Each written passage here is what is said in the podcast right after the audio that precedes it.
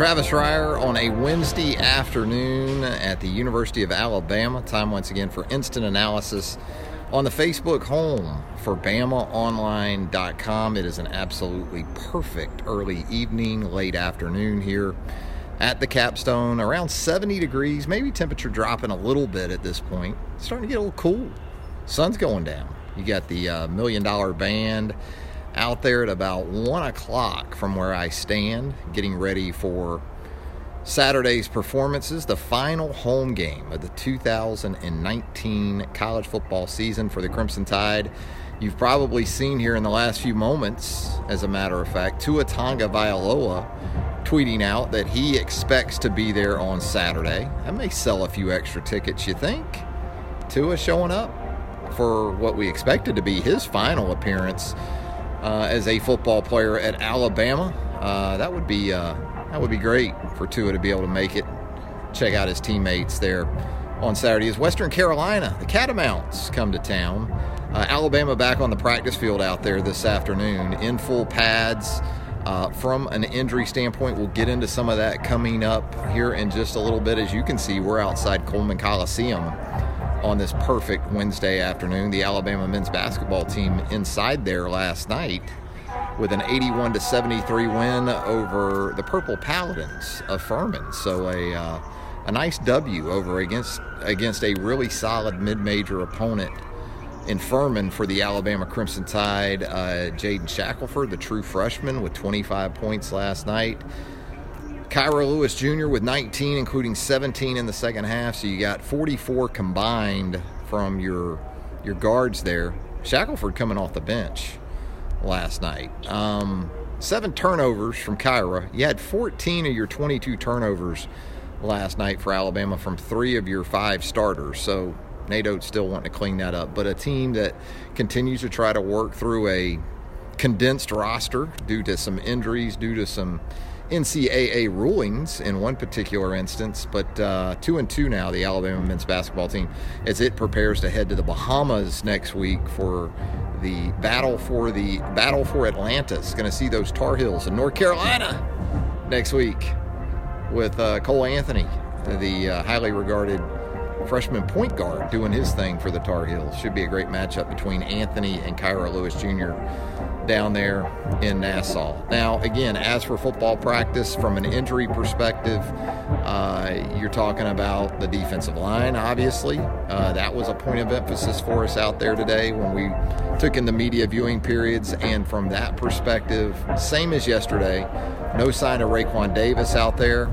Uh, you did see DJ Dale you also saw Phidarian Mathis. You didn't see either really taking part in individual drills. They were in full practice uh, regalia, but uh, not much in the way of, of work. So when they went in threes, only seven guys that we saw participating in bag drills when they got around to that under the direction of Brian Baker, the defensive line coach.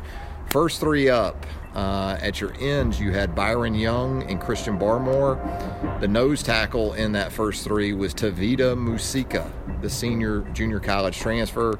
Your next group up, as far as threes go, you had Stephon Wynn, you had Justin Eboigbe, you had another true freshman in Braylen Ingram at an end, and your seventh and final defensive lineman that we saw in bag drills today was Ishmael Sopsher, another true freshman, the big nose tackle, uh, rounding out that group. So that's how that sort of broke down today out there with the defensive line.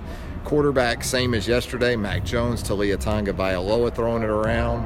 Henry Ruggs III was at practice today. We didn't see Henry out there in the early stages of Tuesday's practice. Henry was out there, um, was in full gear. We didn't really see him doing much. What we saw as far as the outside receivers during individual drills Jerry Jeudy, John Metchie working uh, together.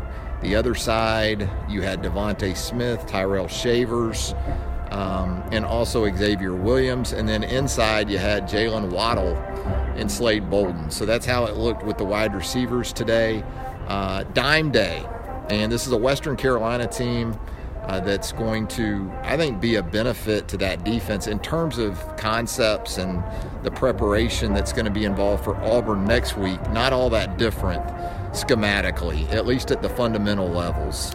Um, of what Western Carolina likes to do spread, power spread type approach, a quarterback in Tyrie Adams. It's a dual threat.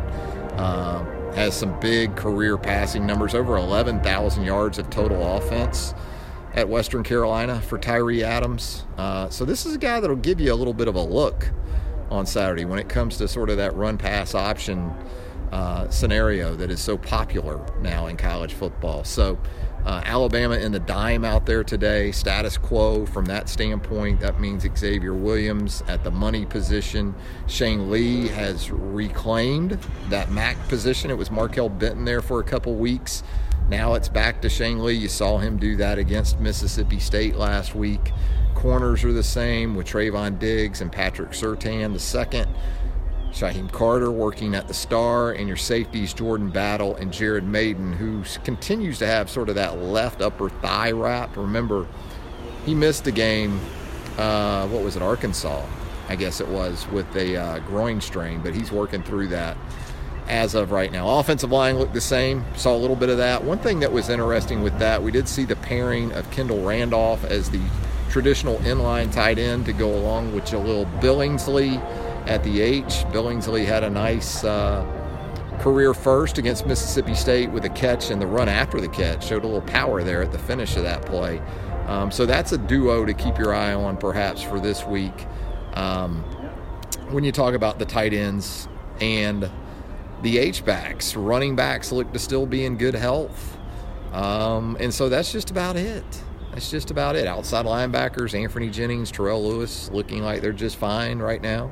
Sal Sunseri uh, in midweek form, getting after those guys, particularly the young guys. It's the NFL offseason, but on Pick Six, part of the CBS Sports Podcast Network, the football season never stops. Host Will Brinson, John Breech, and Tyler Sullivan are joined by analysts like Brady Quinn, Leger Douzable, Katie Mox, and RJ White to keep you in the loop on everything happening around the league. Whether it's free agents signing with new teams, the all important NFL draft, or schedule release day, Pick Six has you covered. As the face of the league changes with every team move and player pickup this spring, Pick Six is a must listen. Download and follow on Apple Podcasts, Spotify, the Odyssey app, and anywhere podcasts are found. Um, but uh, that's Sal. That's what Sal does. You know, the great thing about being out there with Sal, it's like all the outtakes maybe from The Sopranos that you never got to see, the director's cut. That's kind of what you get with Sal on the practice field. What do you got for me on this uh, on this gorgeous Wednesday afternoon? Anything? Oh, we're debating whether or not Tua comes back for another year. You know, I've kind of given my two cents on that throughout the week in a number of different outlets. Um, sure, I mean, there's everything still on the table. He could come back for another year. He's got a redshirt year available for crying out loud. Um, but I, I've got to think with the quarterback situation, first and foremost, being what it is in the NFL, and the already sort of lengthy list of injuries that Tua has acquired, especially over the last two years uh, it, it, to me, it doesn't make a lot of sense to come back to college.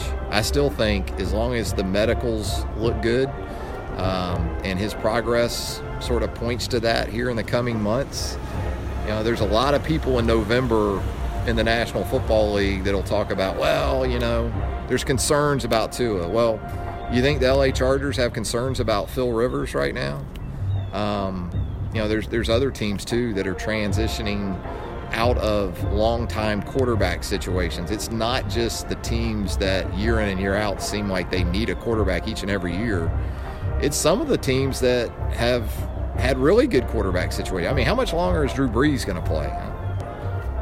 Tom Brady. I mean, these are all great, great quarterbacks. Maybe they play all another five years. Who knows? Uh, but at some point, those type of teams got to start looking at quarterbacks, not just the perennial bottom feeders uh, that seem like they can never get the quarterback situation right. Anything else on this uh, Wednesday? You know, you're going to have Charlie Potter's practice report. That may be up as we speak. You're going to have Nick Saban post practice tonight. Uh, I'm sure Nick's going to go in depth about the senior class that's going to be honored on Saturday. Uh, some interesting sort of notes on that perhaps coming out in the next couple of days as far as you know guys that maybe were honored last year that came back for another year maybe there's guys that you think will be honored on Saturday that may look at trying to go another year. Um, and then, of course, the the angle of the juniors, all the juniors that are going to have decisions to make. As we talked about with Charlie on uh, Tide Talk late last night, you know, they they almost are going to need uh, instead of having chairs inside the Naylor Stone Media Suite in January, they might just need straight up bleachers for the juniors that might be in there uh, making decisions. If that's it, we'll get out of here. It is instant analysis. Again, we appreciate you joining us here. It uploads on the Built by Bama online podcast. So if you missed anything, this will load up on the podcast uh, database. Hopefully, if I know what I'm doing. You never know about that. Anyway, have a great rest of your Wednesday. Keep it locked to BamaOnline.com for continuing coverage of the Alabama Crimson Tide. We'll talk to you again real soon.